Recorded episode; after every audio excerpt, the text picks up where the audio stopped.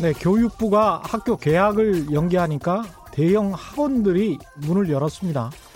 정부가 공공 마스크를 공급하기 훨씬 이전부터 유통업자들의 마스크 매점 매석은 극성이었죠. 어떤 TV 채널은 마치 전쟁이 난 듯 실시간으로 확진자 수를 하루 종일 띄워놓고 드디어 사망자가 나왔다라고 말하기도 하고 확진자가 몇천 명을 돌파했다 라고 말하기도 합니다. 한쪽에서는 우려 섞인 시선에도 불구하고 장사에서 돈은 벌어야겠다고 나서는 것이고 한쪽에서는 또 이렇게 불안 심리를 이용해서 장사를 하고 있습니다. 자본주의의 필연적 생일까요? 이게 과연 우리가 원했던 자본주의입니까? 인간의 얼굴을 한 자본주의와 좌파 사회주의의 경계에서는 어디에 있을까요? 여러분은 아십니까? 안녕하십니까? 세상에 이익이 되는 방송 최경령의 경제쇼 출발합니다. 저는 진실탐사 엔터테이너 최경령입니다. 유튜브 오늘도 같이 갑시다!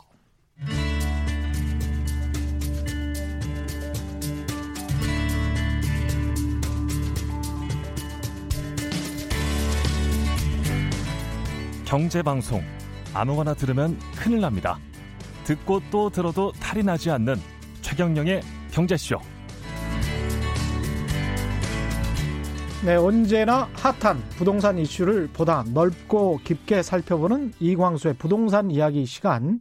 미래에셋대우 리서치 센터의 이광수 연구원 나오셨습니다. 안녕하십니까? 네, 안녕하십니까? 예, 말씀 이어가기 전에 이 KBS가 대한 적십자와 함께 취약계층과 대구 경북 지역 의료진 그리고 자영업자 지원을 위한 성금을 모금하고 있습니다.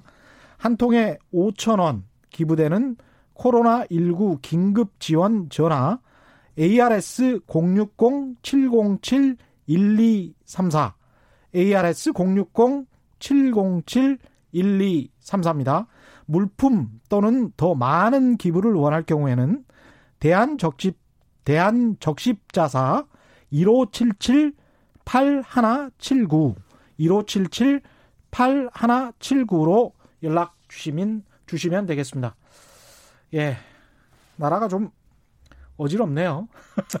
네, 그렇습니다. 예. 제가 왜 이 오프닝을 사실은 했냐면요. 저희 그 유튜브 댓글에 지난주엔가 그런 댓글이 실렸어요. 안 그래도 이제 부동산 이야기니까. 부동산과 관련해서는 각종 대출 규제나 재건축 규제는 하지 말고 마음대로 사고 팔라라고 하면서 무주택 서민들은 그런 식으로 수십 년을 당했는데 마스크 며칠 못 쓴다고 그거는 사회주의적으로 해결하자고 하냐.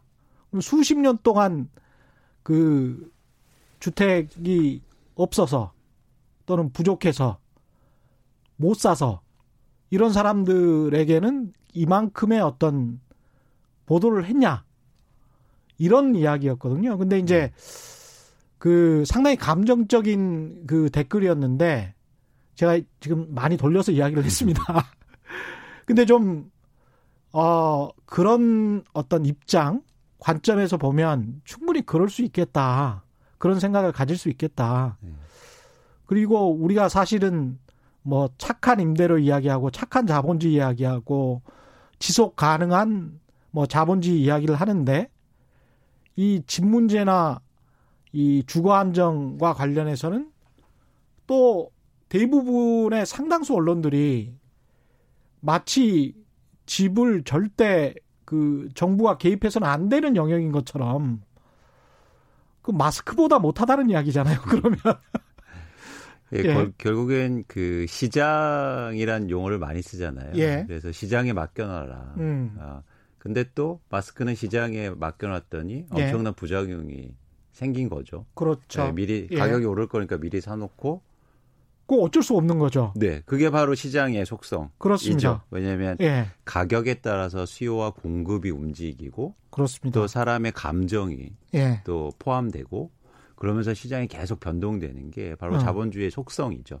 마스크 같은 경우는 국내에서 만약에 막으면 수출해버리면 되는 거예요. 그렇습니다. 원래 이게 26일에 법이 통과가 돼서 망정이지. 네. 그 전까지는 사실 자본주의 사회에서 내가 내 물건 만들어서 중국이나 다른 나라로 수출하겠다는데 거기에서 돈을 단가를 더 많이 쳐준다는데 음. 이거를 마다할 사업가가 없죠.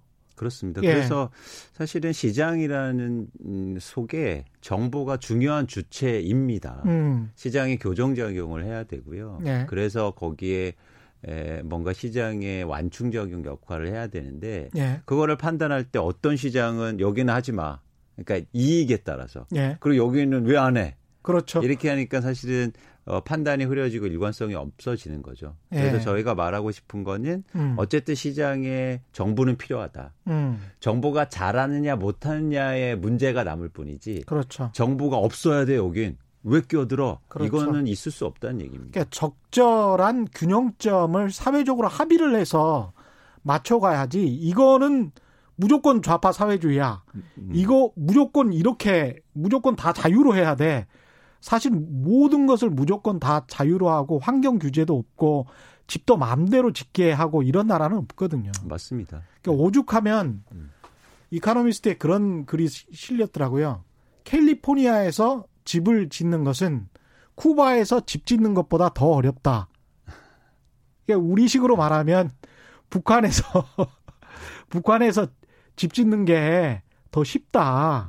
너무 정부 규제가 세서 캘리포니아 규제가 너무 네. 세서 네. 뭐 이런 식으로 이제 짓궂게 이야기를 하는 거죠. 음. 근데 그 정도의 차이가 있을 뿐 다 그게 근데 이제 중요한 거는 이제 민주적으로 합의를 해야 된다는 것은 그렇습니다. 중요합니다. 그렇습니다. 정당성이 예. 확보되는 거지 그 음. 자체를 정부가 이 시장은 들어와서는 안 돼. 음. 이럴 수는 없다는 겁니다. 예. 네. 일단은 이제 부동산 시장 네. 다시 이야기를 해볼까요? 현황부터 한번 살펴보겠습니다. 최근에 여러 가지 사회적 이슈들이 많아서 예. 부동산이 뉴스에서 많이 사라졌어요. 여러분 약간 최근에 부동산이 어떻게 되냐, 돼가고 있냐 이렇게 음. 궁금할 수 있을 것 같, 있으실 것 같은데요. 일단 그 서울 부동산을 중심으로 해서 부동산 거래가 일단 감소하고 있습니다. 음. 그 이유는 뭐 대출 규제가 워낙 강력하기 때문에 네. 사실 수요가 감소하고 어, 있는 그런 신호로 받아들이고 있고요. 근데 저희가 어, 일단 서울의 거래가 2020년 1월에 5,970건 정도가 됐는데요. 예. 실거래가를 저희가 통계적으로 산출해 보니까 서울특별시가 올해 1월에 마이너스 1% 하락했습니다. 실거래가로. 실거래가가. 네. 근데 여러분 신문에서 보시는 예를 들어서 뭐 각종 지수들이 주간마다 발표되잖아요. 예. 근데 그거는 이렇게 마이너스로 발표되지는 않고 있어요. 음. 그거의 기본적으로 데이터의 베이스는 설문조사를 합니다. 매주마다 부동, 산에 조달을 합니다. 네. 예. 네. 그거하고는 사실은 이게 실거래가 실제로 거래된 걸 저희가 비교해 볼 필요가 있는데 실거래가를 비교한 거군요. 그렇죠. 그래서 실거래가를 봤더니 가격이 좀 조정되고 있다. 거래량이 떨어지면서 예. 이게 약간 그러니까 이게 이제는 팩트고요. 음. 어. 그리고 지금 저 설명을 약간 드려야 되는 게 네. KB 국민은행 시세를 지금 말씀을 하신 건데요. 한국감정원 시세도 마찬가지고요. 그래서 이제 KB 국민은행이 했던 방법을 한국감정원이 또 이관 받아가지고 똑같이 하고 있는 건데요. 그 말씀하신 대로 전화를 합니다. 음. 예, 전화를 해서 이미 그리고 이제 부동산 중개업소들의 네트워크가 있죠. 그래서 이제 한 단지의 대표적인 부동산 중개업소가 있어서 거기에다 전화를 해서 사장님 뭐 이번 주 시세는 어떻게 됩니까? 뭐 지난주에 비해서 어떻게 됐습니까? 이렇게 하면 정성적인 분석이 나올 확률이 굉장히 높아요. 맞습니다. 예. 그래서 아주 특정하게 말씀드리면 이런 음. 식의 반응이 많아요. 예. 그러니까 갑자기 금매가 나와서 가격이 빠진 거는 예. 아 그건 금매여서 가격은 아니에요. 맞습니다. 그리고 오를 때는 어떤 식으로 반응하냐면 어. 호가가 오르잖아요. 예. 그러면 그거를 가격이라고 생각합니다. 맞습니다. 왜냐하면 그, 예. 거기 어쩔 수 없어요. 자기 편향이 들어가는 거죠. 그러니까 부동산 사장님들의 말씀이에요. 맞습니다. 예, KB 국민은행 시세라는 게 그래서 매도 호가와 실거래가가 응답 속에 막 섞여 있어요. 음. 예, 그래서 그거는 방법론으로 봤을 때 약간 좀그 부정확하다 이런 생각이 듭니다. 그렇습니다. 예. 약간 약간 시차도 존재할 수도 있고 음. 사람의 말씀도 하신 것처럼 정성이 들어가다 보니까 음. 그러니까 마음이 들어가다 보니까 예. 어, 내가 일을 하고 있는데 가격 빠진다고 그러면 안 좋잖아요. 그렇죠. 그래서 좀 네. 그런 교정이 좀 필요하죠. 그런 네. 측면에서 네. 저희가 이 실제로 거래되는 가격에 대한 관심을 지속적으로 말씀드리고 있고 음. 그리고 그런 이 자료를 갖고 이제 시장을 얘기 드리고 있는 겁니다. 그러니까 이거 실거래가가 마이너스 1% 떨어졌다는 거는 그 전에 어떤 뭐 강남구의 어떤 아파트, 음마 아파트에 무슨 34평이다. 네. 그러면 똑같은 평형이 마이너스 1% 떨어졌다. 이렇게 이제 그렇죠. 비교를 해서 네. 하는 거죠. 그렇습니다. 예. 그래서 거래가 실제로 그렇게 됐다는 거죠. 음. 네. 이게 의미하는 거는 뭘까요? 그러면 일단은 이게 추세를 보면은 예. 저희가 지표를 쭉 갖고 있는데 예. 지난해 1월, 2월, 3월, 4월까지 하락하다가 음. 그리고 5월부터 쭉 상승하기 시작하거든요. 예. 다시 그러다가 지금 한 6개월 이상 상승하다가 음. 지난해 12월 부동산 정책 나온 이후로 예. 시장이 네. 다시 조정받기 시작했다. 네. 일단 이렇게 해석하시면 될 것 같습니다. 음. 그런데 여기서 이제는 함의한 게 예. 정책 나왔는데 아이 그래도 가격 계속 올라 음. 영향 없어 이건 아니라는 거죠. 일단 네. 좀더 지켜봐야겠지만 그러면 이게 지금 지난달 20일에 뭐 풍선 효과 맞겠다고 해서 수용성이라 그랬었나요? 그때 수원, 네, 네. 용인, 성남 네. 그쪽에 이제 가격이 좀 오른다고 해서 정부가 추가 대책도 발표를 했고 네. 그쪽도 효과가 좀 있는 겁니까? 그거, 아직은 그건 아직은 좀 지켜봐야 되는데요. 그렇죠. 저희가 1월 지표밖에 아직 없어서 실거래가가 통계적으로 의미한 그렇죠. 게 3월 5일이니까 그죠? 네. 왜냐하면 예. 그 60일간 일단 신고하기로 돼 있어서 그렇죠. 2월께 충분히 누적이 돼야 됩니다. 지금 30일간으로 바뀌 바뀔 겁니다. 바뀌죠. 네, 네. 예. 근데 지금 아직까지는 2월까지는 음. 그래서 누적이 돼야 돼서 저희가 2월 수치는 일단 뺐는데 예. 근데 놀랄 만한 게 예. 수원 용인 이런 지역이 작년 말에 급등을 했습니다. 예, 했죠. 네. 예. 이게 보면 실거래가가 거의 평균적으로 음. 뭐 5%씩 오르거든요. 예. 네. 그래서 그렇다 보니까 실제로 그 지역이 급등을 했고 음. 그래서 2월에 규제가 들어갔고 음. 이제 시장의 변화는 좀 지켜볼 필요가 있습니다. 예. 그런데 이제는 제가 그런 시장에 가서 뭐 여쭤보고 분위기를 보면 거래가 완전 끊겼고요. 예. 그리고 대출이 완전 막혀서 뭐 수요자나 아니면 실제로 집을 갖고 있는 분들이 좀 혼란스러운 상황으로 음. 보시면 될 것 같습니다. 예, 최종옥님은 국민이 마스크도 매점 매석하고 집 투기도 국민들이 하는데 부작용이 생기면 무조건 정부만 잘못했다고 한다면 말이 안 되죠. 행위는 일부 투기꾼들이 교란시켜 놓은 것인데, 예, 그래서 독과점 거래나 이런 것들은 좀 방지를 해야 되겠습니다. 서원이 고모님은 집값 떨어지지 않죠. 떨어져도 아우성, 오르면 비명. 네, 이 말씀도 맞습니다. 0324님, 최 기자님, KBS도 그러고 있어요. 뉴스 듣다 보면 불안감이 막 솟아요. 예. 엄경철 국장께 말씀드리겠습니다. 고민이 아, 그, 고민이 많으실 겁니다 아마. 예. 네, 그런데 아까 말씀하신 것처럼 예. 사실 이게 청취자분도 말씀하셨는데 예.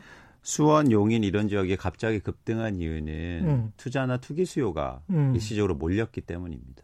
네. 대출이 되니까. 대출이 되니까 규제가 없었고 예. 그리고 전세 비율이 상대적으로 높아 보니까 갭 음. 투자가 음. 막 증가한 거죠. 예. 그래서 실제로 한국의 지금 집값이 급등하는 지역을 보면 음. 이렇게 일시적으로 쉽게 말하면 마스크를 누가 매점 매석 하고 있는 거예요. 그렇죠. 네, 그래서 가격이 예. 급등하는 거. 그래서 예. 규제가 필요한 거죠. 예. 네. 그리고 마스크에도 사실은 오늘 점심 먹으면서도 그 이야기를 했는데 음. 다 기자들이었어요. 근데 이제 그 타사 기자도 있고 근데 그 그렇더라고요. 이게 어떻게 해서 마스크를 1월 초에 좀 많이 사놓은 집들이 있어요. 그냥 네. 우연히 네. 왜냐하면 네. 겨울이고 네. 나중에 또 환절기 되고 그래서 수백 개씩 사놓은 집들도 있어요. 그냥 운이 좋아서. 근데 가만히 생각해 보니까 이제 그 행위는 매점 매석이랑 관련이 없죠. 근데 그렇습니다. 그렇게 수백 개씩 살 수 있는 어떤 경제적 여유가 있는 중 상류층들이 있고 마스크를 하루에 만 원어치 사는 것, 그러니까 서너 개 사는 것도 요즘 가격으로 따지면 굉장히 부담스러운 사람들이 있습니다. 그래서 코로나19 지금 사망자를 봐도 그렇고 사실 사망자들이 정신병동에 오랫동안 갇히신 분들, 고령이신 분들, 그 다음에 제가 거기에 이제 나온 데이터로는 계층은 확실하게 알 수가 없지만 우리의 노인 빈곤율을 생각해 보면 한 50%가 노인 빈곤율이잖아요. 그렇게 생각해 보면 상당히 많은 노인들이 그 지금 사망을 하신 거기 때문에 아 사망자에도 이게 빈부격차와 가난에 대한 음. 함의가 있다. 근데 우리 언론이 마스크만 지금 바라보고 있는데 마스크를가 넉넉한 또 층도 있어요.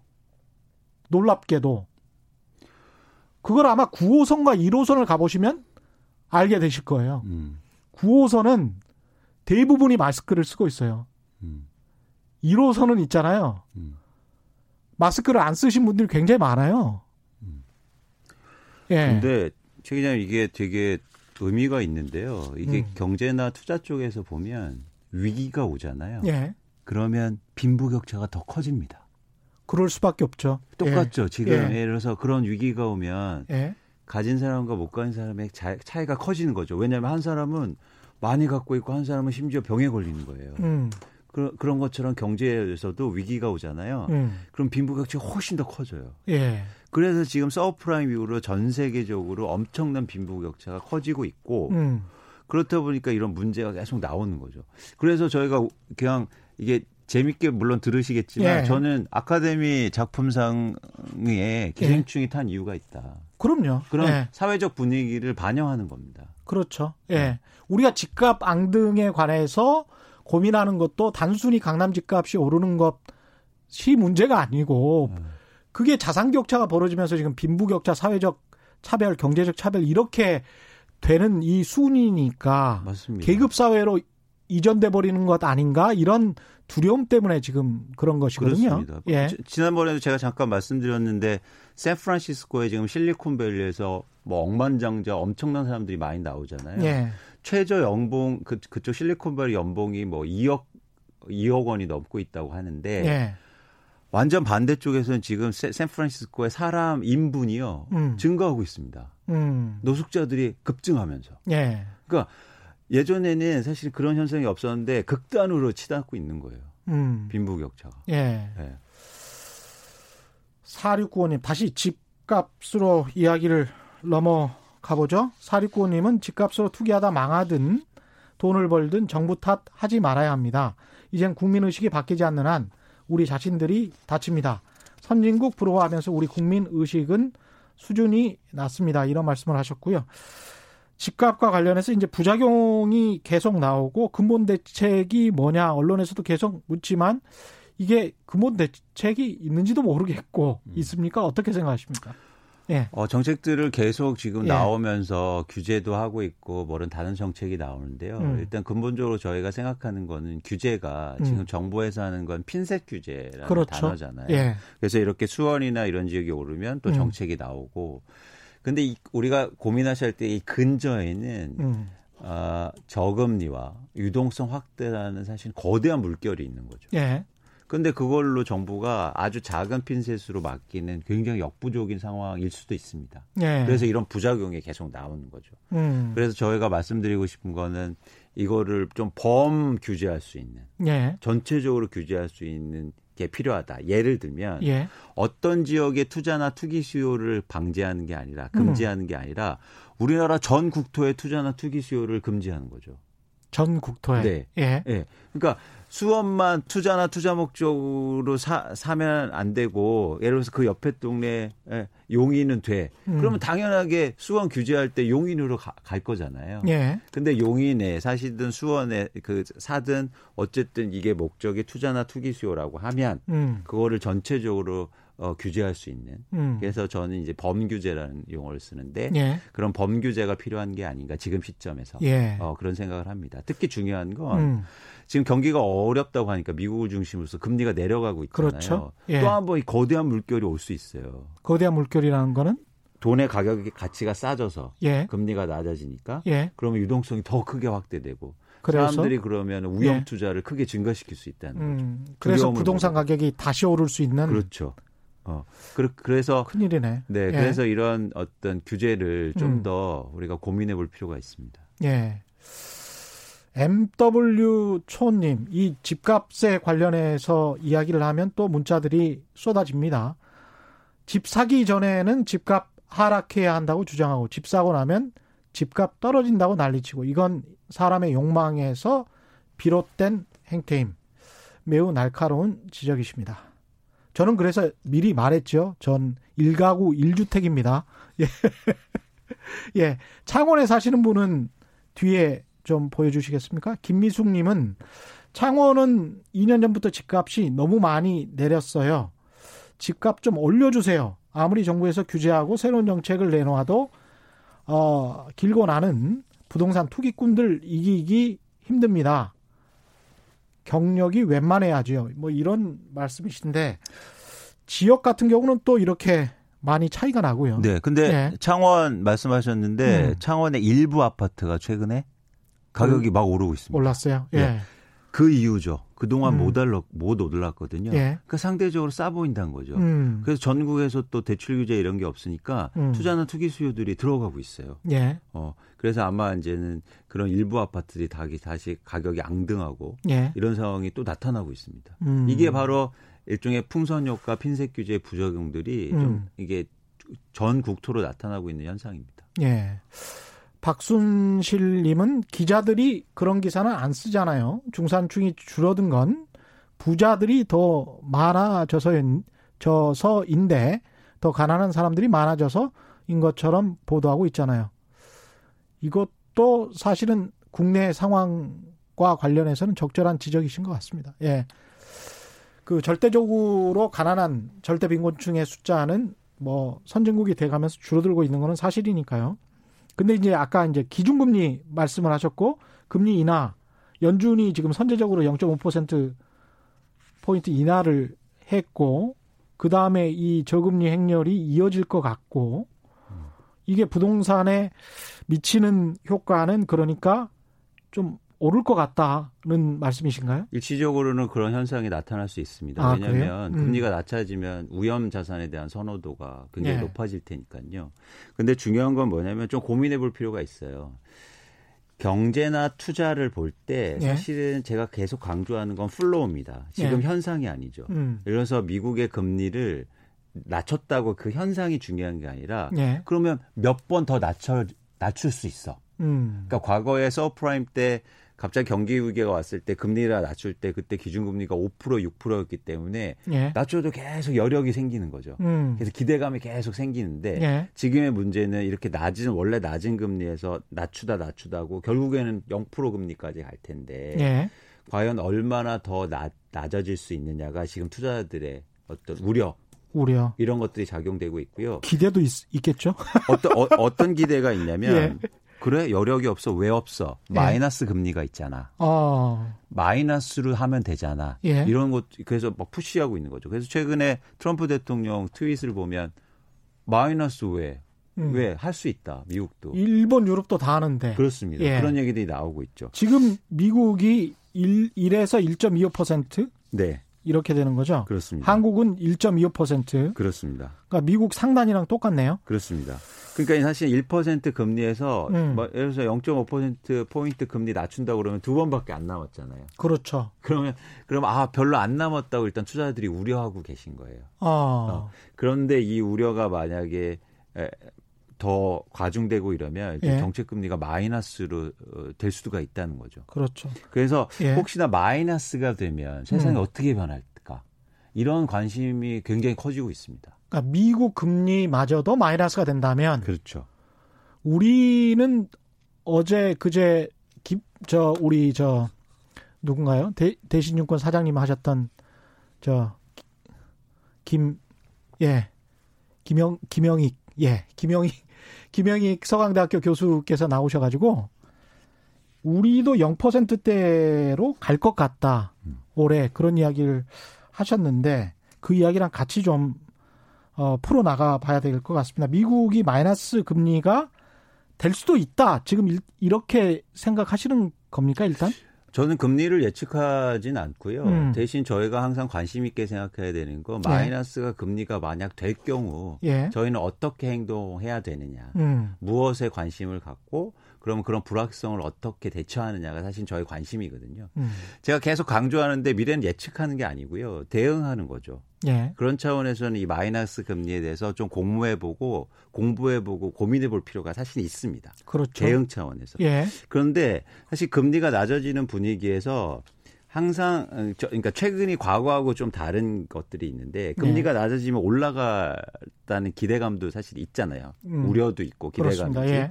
근데 최근에 기준금리 인하는 좀 추세적이고 어 굉장히 장기적으로 저금리가 갈 가능성이 높아지고 있다는 거죠. 이왕에 굉장히 장기였죠. 지금 저금리 네. 상황이 네. 몇년 동안 지속되고 있는 거니까. 그렇습니다. 예. 근데 이게 구조적인 측면이 좀 있습니다. 음. 왜냐하면 고령화하고 인구가 감소하면서 음. 금리를 올릴 수 없는 환경인 거예요. 저성장이니까. 모든 선진국들이 그렇습니다. 예. 그래서 유일한 방향이 금리밖에 없는 거예요. 음. 그러니까 금리를 계속 뭐, 뭐 대통령이 나와서 금리를 얘기하고 이런 원인이기도 합니다. 예. 또 하나 뭐냐면 사실 금리가 낮아지면 가장 우려하는 게 인플레이션에 대한 우려인데. 그렇죠. 일종의 4차 혁명 시대가 막 도래하면서 음. 인플레에 대한 우려가 많이 감소하고 있어요. 그렇죠. 물건을 예. 싸게 사고 음. 그렇게 시장에서 예를 들어서 유통 마진이라든지 이런 게 줄어들면서 음. 사실은 어, 제품 가격들이 굉장히 안정적인 구조를 가져가고 있거든요. 음. 연료도 그렇고 예. 원료도 그렇고 중국이라는 거대한 제조 공장이 생겼고 그렇습니다. 예. 그러다 보니까 아 이게 금리를 낮춰도 인플레이션이 없으면 장기적으로 저금리 구조가 갈 수 갈 수 있는 거죠. 음. 그런데 금리를 더 이상 못, 못 낮춘다. 그럼 마이너스까지 가라. 이런 이제 주장들 그리고 음. 논의들. 그럼 마이너스 가서 안 되면 어떡하냐? 그래서 미국에서는 시, 신화폐 이론이라고 해서 MMT라고 그래서 돈을 막 그냥 막 찍어내고 폭탄처럼 시장에 내, 예. 내놔. 예. 이런 얘기들도 있는 거죠. 근데 이게 그렇게 돼서 경제가 살아나면 다행인데 몇 달 전에 워싱턴 포스트에서 그런 기사가 나왔었어요.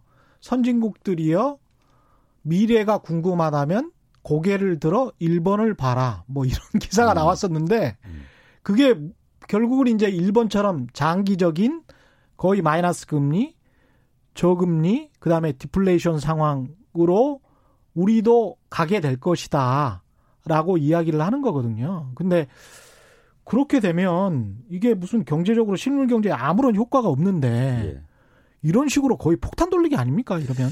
그래서 저희가 이거를 고민하고 뭔가 음. 변화를 감지해야 되는데요. 그러니까 예. 몇, 몇, 가지 우리가 예측할 수 있는 분야들이 있습니다. 음. 부분들이 있습니다. 예. 대응할 수 있는 게. 예. 그게 뭐냐면 이제 이미, 이미 그런 현상들이 나타나고 있는데요. 금리가 떨어지는다는 얘기는 뭐냐면 은행 쉽게 말하면 여러분 은행에 돈을 맡기시면 보관료를 내야 된다는 얘기예요. 그렇죠. 그렇죠. 예. 그럼 여러분 생각하시기에 기본적으로 어떤 생각이 드세요? 음. 은행에 누가 맡겨? 음. 라고 생각하시겠죠. 예. 그래서 그렇다 보니까 은행에서 오히려 대출을 해서 위험 자산에 극단적으로 투자하는 형태가 나옵니다. 예. 근데 완전 반대 형태가 또 나옵니다. 일본처럼. 예. 근데 최근에 독일이나 미국에서도 이미 나타나고 있어요. 예. 금리가 낮아지는데 저축이 증가해요. 일본이 그래요, 지금. 예. 네. 근데 예. 유, 유, 이유가 음. 이유가 지금 마이너스 금리로 거의 가잖아요. 예. 이게 여러분 보시는 그래프가 잘 안 보이실지 모르겠지만 음. 독일의 저축의 가계 저축률이 급등하고 있습니다. 야. 재밌는 그래프죠. 미국도요. 그래프가 와. 자, 자 금리가 낮아지는데 왜 사람들이 은행에 가서 저축을 늘리고 있을까요? 예. 어, 이건 뭐냐면 여러분 은행에서 돈 맡기는 이유가 뭡니까? 안전하니까. 그렇죠. 그래서 난 보관료 줘도 돼 이렇게 생각하는 거예요. 어. 안전자산에 대한 선호도가 또 극도로 높아지고 있는 거예요. 야. 경기가 불안하니까. 예. 그래서 여러분 함부로 예측하시는 게 아니고요. 음. 일반적인 사람들은 다 이런 얘기를 합니다. 금리가 낮아지니까 돈의 가치가 싸져. 음. 그래서 무조건 대출이 껴서 막 부동산이고 주식이고 막 사야 돼. 음. 천만의 말씀. 그런데 왜 이런 현상이 나타납니까? 그렇죠. 금리가 낮아진다는 이면은요. 불확실성이 커진다는 의미이기도 해요. 그렇죠. 최근에 어떤 일이 벌어졌냐면요. 음. 이탈리아 국채가 30억 아, 유로가 발행됐는데요. 예. 이자가 2.8% 정도 되는데요. 어. 이게 만기가 언제인지 아십니까? 2067년이에요. 2067년. 그러면 어떻게 되는 거예요? 지금 올해가 2020년이니까 한 네. 50년 되는 네. 겁니다. 그러니까 예. 만기를 엄청나게 장기로 하고 금리를 높게 준다는 거죠. 아. 네. 근데 여기에서 사실 이탈리아가 예. 그렇게 경제 상황이 좋은 상황이 아니어서 그렇죠. 이런 국채를 발행하는데 금리가 예. 조금이라도 높으니까 무려 6배 이상의 입찰 입찰이 몰렸어요. 어. 그러니까 이것처럼 금리가 낮아지고 저금리가 가고 마이너스로 감대하니까 극도의 현상들이 막 나타납니다. 2점 근데 이게 이탈리아 국채잖아요. 네. 그래서 이탈리아가 이탈리아가 좀 근데 위험하 위험하다기보다는 그 남부 유럽에 있는 나라들이 약간 좀 좀 안 좋기는 합니다. 네. 예. 근데 50년짜리 국채가 망할 확률이 있을까 그런 생각도 들고 망할 수도 있, 는거 네. 아닌가 그런 생각도 드네요. 그런데 금리가 예. 주니까 음. 이 이런 금리에 대해서 선호도가 확 올라가는 거죠 저금리에. 예. 예. 그래서 아주 복잡한 상황. 그런데 음. 여기에 주의할 게 뭐냐면 저희가 이 마이너스 금리나 저금리 시대를 예측할 때. 예. 그러니까 기본적으로 사람들이 어떤 미래를 예측할 때 과거를 통해서 예측하잖아요. 예. 근데 우리가 전 세계적으로 이렇게 광범위하게 저금리와 마이너스 금리를 경험한 적이 없습니다. 새로운 그렇죠. 시대가 그렇죠. 네. 정말 new normal이에요. 예. 그렇습니다. 그래서 예. 과거에 우리가 관행대로 여러분 생각하시면 안 되는 거예요. 이게 뭔지를 모르겠어요. 그래서 네. 경제학자들도 도대체 왜 이러는 거지? 아무리 돈을 쏟아붓고 경제 성장률은 미국 같은 경우에 3%까지 갑자기 또 치솟았다가 그 다음에 그 고용률도 굉장히 좋고 실업률도 낮고 그런데 임금은 절대 안 올라. 인플레이션도 일어나지 않아. 그리고 나중에 보니까 또 스물스물 경제 성장률은 또 떨어져 버려. 네. 이 도대체 설명할 수 없는 현상들이 일어나고 있는 음. 겁니다. 예. 그래서 이것도 재미난 그래프인데 여러분 음. 보시던지 모르겠지만 전 세계적으로 마이너스 금리 채권입니다. 어. 이 채권을 사시면 여러분 돈을 못 받고요. 나중엔 줄어요. 돈이 줄는데 네, 제, 가 100만 원 했으면 3, 뭐 10년 만기 채권을 이 채권을 사셨으면 네. 10년 후에 100만 원보다 적게 받습니다. 근데 그 막대 그래프가 발행량인가요? 그렇죠. 누군가 사갔다는 거죠. 야, 엄청나게 사갔네요. 네. 이 채권을 왜 사갈까요? 근데 이 채권은 2010, 11년 전에는 마이너스 금리 채권은 전 세계 아무 없었어요. 11년 전에는 없었, 없었던. 아, 예. 예. 존재하지 않았던 상, 상도 못해. 어떻게 예. 내가 채권을 사고 내가 투자를 했는데 나중에 돈을 적게 줘? 음. 그런데 이런 채권 유, 튜브 화면에 좀 보여주시겠습니까? 예, 아, 안 보이네요. 제 제가 네. 들어볼게요. 네. 예, 예. 네. 예, 말씀 계속 하십시오. 네. 예. 그러니까 뭐냐면 근데 이게 거의 7만 퍼센트 증가했습니다. 예. 전 세계 발행액. 예. 예, 충격적인 거죠. 그러니까 7만 퍼센트? 예. 그러니까 뭐 퍼센트를 얘기하기도 민망할 정도로 예. 지금 금액이 엄청나게 발행이 됐고요. 전 세계적으로 예. 마이너스 금. 그리고 아까 말씀하신 것처럼 은행에 이자도 오히려 안 주고 보관료 돼야 되는데 은행 예. 저축을 많이 하는 거예요. 어. 이런 현상들이 저희가 경험해 보지 못한 현상들이 엄청나게 일어나고 있다는 겁니다. 그래서 제가 이제는 말씀드리고 그럼 어떻게 해야 되느냐 음. 여기서 예. 어 그게 사실 중요하죠. 그렇죠. 이렇게 예. 불확실성이 커졌는데 그래서 예. 일단 우리가 경계해야 될 건 과거의 관행적인 경험들을 음. 대비해서 음. 앞으로를 예측하고 여러분 행동하시면 되게 안 됩니다. 예. 그러니까 뭐냐면 과거에 금리가 낮아지고 낮아지면 음. 돈의 가격이 싸졌으니까 부동산 막 사셨죠. 예. 그런데 앞으로는 어떤 시대가 올지 몰라요. 예. 여러분 빚 많이 내서 부동산 사셨는데 지금 음. 그럴 때가 제가 아니라고 계속 강조하는 이유도 음. 사실 새로운 시대가 우리가 음. 맞이하고 있기 때문입니다. 예. 어, 어. 그래서 그런 차원에서 어 저희가 뭐 어떤 진지한 고민들 음. 그리고 어 미리 막 섣불리 예측하는 것보다 음. 여러분 이게 상상이나 여러분 가십니까? 우리가 관행대로 하면 은행의 금리가 낮아졌는데 누가 은행 가서 저축하고 있어요. 음. 근데 은행이 지금 저축하는 금액이 미국, 유럽하고 계속 증가하고 있고 음. 채권이 오히려 줄어드는 투자를 그렇게 많이 하고 있다는 겁니다. 그렇죠. 네. 새로운 현상인데 네. 그런데 이제 과거의 경험을 비춰보면 일본이 부동산 가격이 폭락한 게 결국은 금리를 올렸던 시점에 폭락을 했지 않습니까? 그렇습니다. 그렇게 보면 앞으로 수년 동안 금리가 계속 저금리로 유지될 것 같다라는 어떤 기대 또는 우려가 있다면 음. 그럼에도 불구하고 부동산 가격은 유지가 되지 않을까 그런 전망도 가능하지 않을까요? 제가 근데 재미난 게 일본의 예. 그 이유를 보셔야죠. 음. 그 이후 after. 예. 그러니까 뭐냐면 금리가 올라서 부동산 가격이 떨어지기 시작하는데 음. 일본 정부가 화들짝 놀랍니다. 그렇죠. 잘못했어. 예. 그러면서 그 뒤로 금리를 계속 낮춰요. 예. 그런데 부동산 가격은 25년 동안 빠집니다. 어. 그게 바로 예. 그게 바로 금리가 낮춰도 시장에 안 통하는 거죠. 불확성이 커지니까. 그렇죠. 그래서 여러분 네. 섣불리 이렇게 행동하시고 결정하시고 판단하실 게 아니라는 거죠. 근데 이런 현상들이 단순히 투자에서 나타나는 것보다요. 음. 사회적으로 여러 가지로 파생되고 있어요. 예. 뭐냐면 아까 얘기했듯이 이게 마이너스 금리나 금리가 낮아질 때 빈부의 격차가 엄청나게 확대됩니다. 예. 투자를 뭘 하나에 따라서 투자 수익률이 크게 차이 나거든요. 그렇겠습니다. 네. 예. 그러니까 예. 아까처럼 과거에는 금리가 높을 때는 아, 나 그냥 그렇게 발품 안 하고 고생 안 하고 그냥 회사에서 열심히 일하셔도 음. 그냥 임금이 계속 올라갔어요. 그렇죠. 예. 예. 그래서 직업 없이 투자하고 막 이런 사람들하고 비슷했습니다. 음.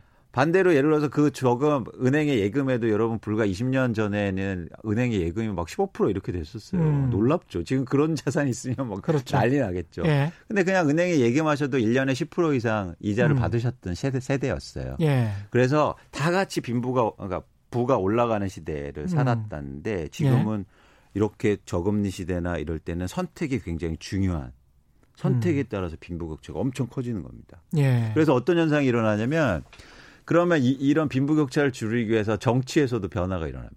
정치에서도 네. 그러니까 어떻게 그러니까 파퓰리즘 정치들이나 아. 이런 것들이 막 나오는 거죠. 그래서 유럽이 난리죠, 사실은. 네. 네. 예. 그래서 여러분 미국에서도 예를 들어서 음. 샌더스라는 후보가 이렇게 인기 있는 이유를 여러분 잘 보실 필요가 있어요.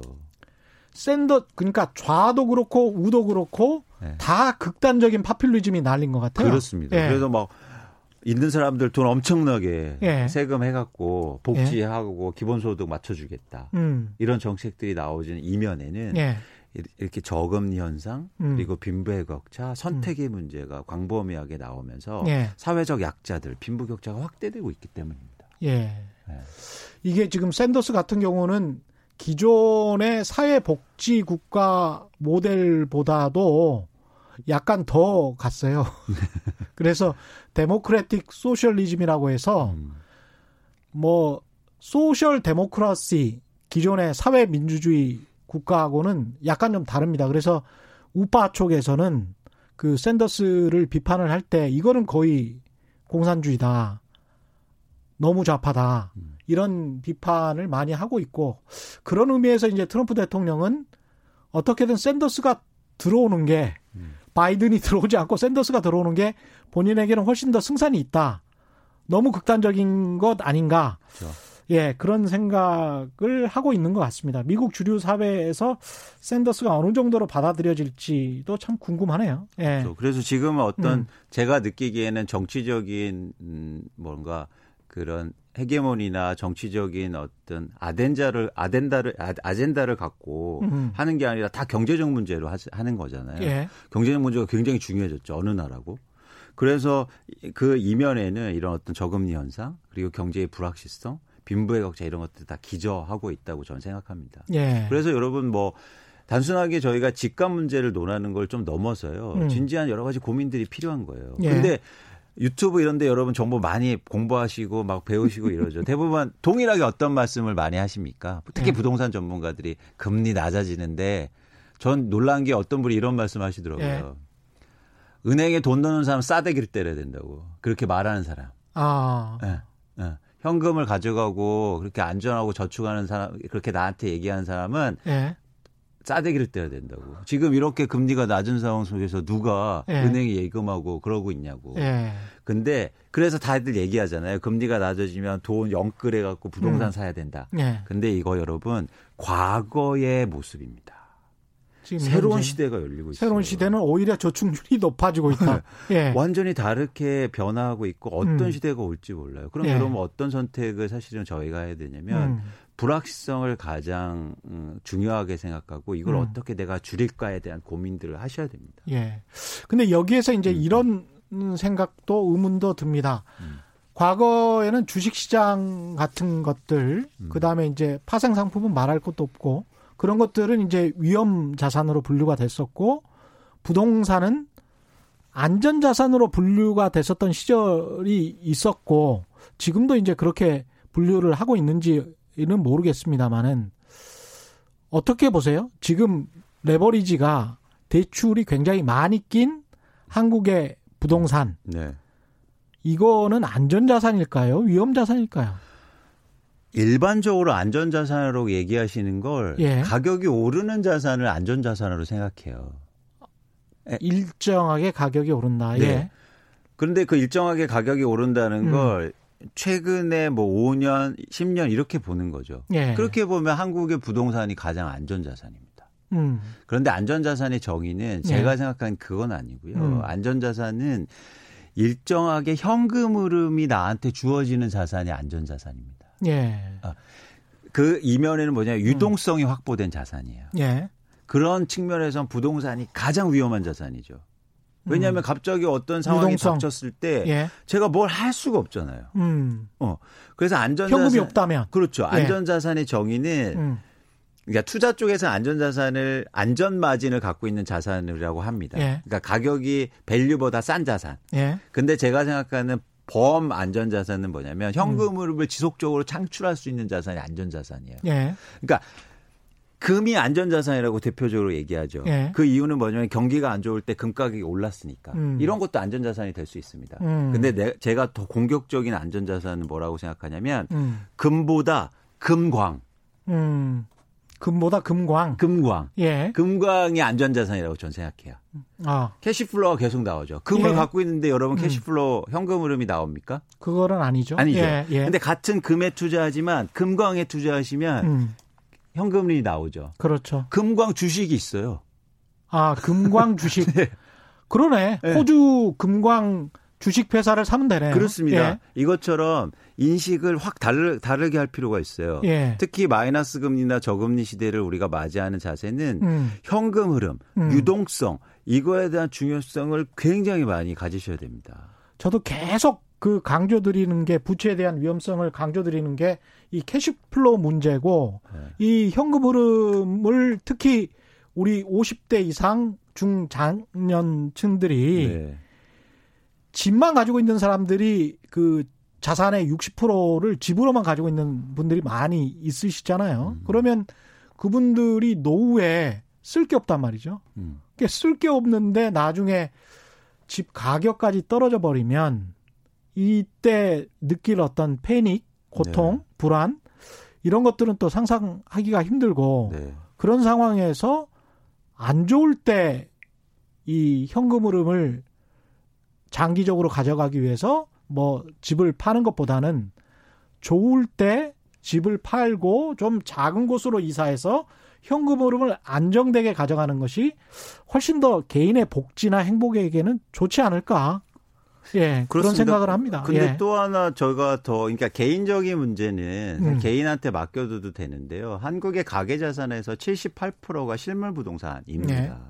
그런 현상들이 특히 이제 배우분 세대가 본격적으로 은퇴 세대가 오, 고 있잖아요. 예. 그런 분들이 개인적인 문제를 넘어서 이건 굉장히 사회적 문제가 될 가능성이 커요. 음. 그분들이 현금 흐름이 없는 상태에서 부동산 자산만 갖고 있다. 예. 근데 나중에 이걸 어떻게 할 겁니까? 사회적으로 흡수할 수 있는 대상이 없는 거예요. 그렇죠. 근데 더 충격적인 일이 작년도에 벌어졌죠. 음.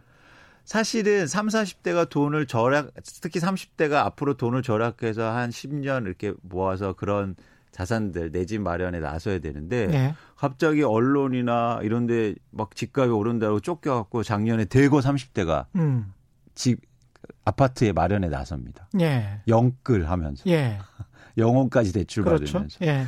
그래서 제가 아까 지, 지표도 말씀드렸잖아요. 음. 이 실거래값을 보면 지난해 4월까지 계속 집값 하락하다가 음. 서울 같은 경우에 갑자기 5월, 6월부터 집값이 막 다시 오르기 시작했다. 예. 그때 바로 이 3, 40대, 특히 30대 이런 게 갑자기 주택 수요를 늘려 음. 나가거든요. 예. 근데 이런 현상들을 아무도 문제 지적 안 하고 음. 규제 없이 그냥 놔두면 안 된다는 거죠. 네. 사회적인 전체적으로 경제 문제 상황 속에서는. 네. 네. 레몬 맛있다님, 이젠 경제 공부 안 하면 자산 못 지킴. 맞습니다. 완득이님, 집을 팔고 전세로 살라는 얘기인가요? 일가구 1주택 같은 경우에 저도 이제 여쭤보고 싶었는데, 어, 만약에 이런 상황에 어떻게 선택을 해야 될까요? 그러니까 집을 좀 다운사이징 하는 방법도 있을 거고, 예. 그 다음에 전세로 사는 방법도 있을 거고, 일가, 근데 일가구 일주택이다.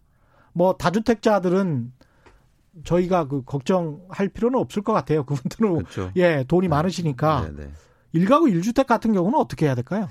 일가구 1주택인데 예. 그거는 예. 개인의 자산 상태를 잘 생각하셔서 음. 이 집을 갖고 계신데 부채가 차입이 너무 많으시다. 은행 예. 대출이 많으시다. 예. 근데 지금은 뭐 이자도 얼마 안 나가. 근데 집값이 올랐어. 음. 그래서 괜찮아 이렇게 생각하시는지 모르겠지만 예. 사실 고민해 볼 필요가 있죠. 음. 그래서 대출을 기준으로 해서 제가 생각하기에는 대출이 지, 집 가격 대비해서 예. 어, 한뭐 50% 정도 이상일 경우에는 음. 좀 이제는 아까 말씀하신 것처럼 좀 줄이거나 음. 뭐 이사하셔서 그동안 또 올랐으니까 예. 올랐어서 대출을 좀 상환하시고 음. 좀 대응할 필요가 있습니다. 네. 아니면 대출을 상환하든지 음. 아니면 그 돈으로 음. 현금 흐름 창출이 가능한 그런 자산에 투자를 하셔야죠. 그렇죠. 지금 사는 네. 집이 여러분한테 어떤 현금 흐름을 주, 고 계세요? 절대 아니잖아요. 음. 그래서 이런 자산들을 여러분 잘 고민하셔서 고, 공부는 그거 그런 공부죠. 이런 그렇죠. 자산으로 현금 차출을 네. 꾸준하게 할 수 있는 자산들을 음. 탐색하셔서 음. 그런 자산들에 대한 비중을 늘리실 필요가 있어 보입니다. 특히 장년, 고령층 그렇죠.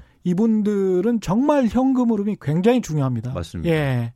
네. 그래서 그게 어떻게 보면 자식들과 행복하게 음. 사시는 그렇습니다. 예. 그래서 이제 손주들에게 돈이라도 조금씩 주고 맞습니다. 예. 그게 가장 행복한 것 같습니다. 네. 9413 님은 리츠 투자는 어떻게 생각하시는지요? 이렇게 사실은 그래서 네. 저희가 그 경제쇼 플러스에서 이 부분 네. 다시 한번 해야 되겠습니다만은. 네. 예. 그래서 리츠 투자를 굉장히 음. 저희가 선호하고 있고요. 음. 뭐 제가 한 몇 번 말씀드린 적도 있었어요. 네. 근데 작년에 갑자기 리츠 주식들이 가격이 폭, 등하다 보니까 음. 또 작년 말부터 가격 조정이 많이 이루어졌습니다. 상장 예. 주식들이 한국에만 국한하면. 예. 어, 그런데 좀 관심을 가지실 필요가 있고 리츠 투자의 장점은 부동산 음. 투자를 하는데 현금 흐름이 꾸준하게 나오는 상품이라는 거죠. 음. 그래서 안정적인 투자도 가능할 뿐만 아니라 예. 가치 상승도 가능할 뿐만 아니라 예. 나한테 현금 흐름을 계속 창출해 주니까 임대료를 받아서 음. 어 저는 앞으로 정말 진지하게 여러분 이런 리츠 투자나 이런 현금 흐름을 창출한 자산에 대한 비중 그리고 음. 어, 어, 여러분이 투자 자산 중에서 비중을 높게 가져갈 필요가 있지 않느냐 생각합니다. 예. 배당주, 리츠 이런 음. 거 강조하는 그 애널리스트들이 굉장히 많습니다. 네. 영채님 마지막으로 아일랜드 더블린에 살고 있습니다. 아, 그건 날씨는 어떤가요? 아, 아. 환상적일 것 같습니다. 이곳의 집값은 2008년 대비 80% 정도까지 올라왔고 그러니까 2008년 이제 금융위기 때 네. 직전을 말씀하시는 것 같아요.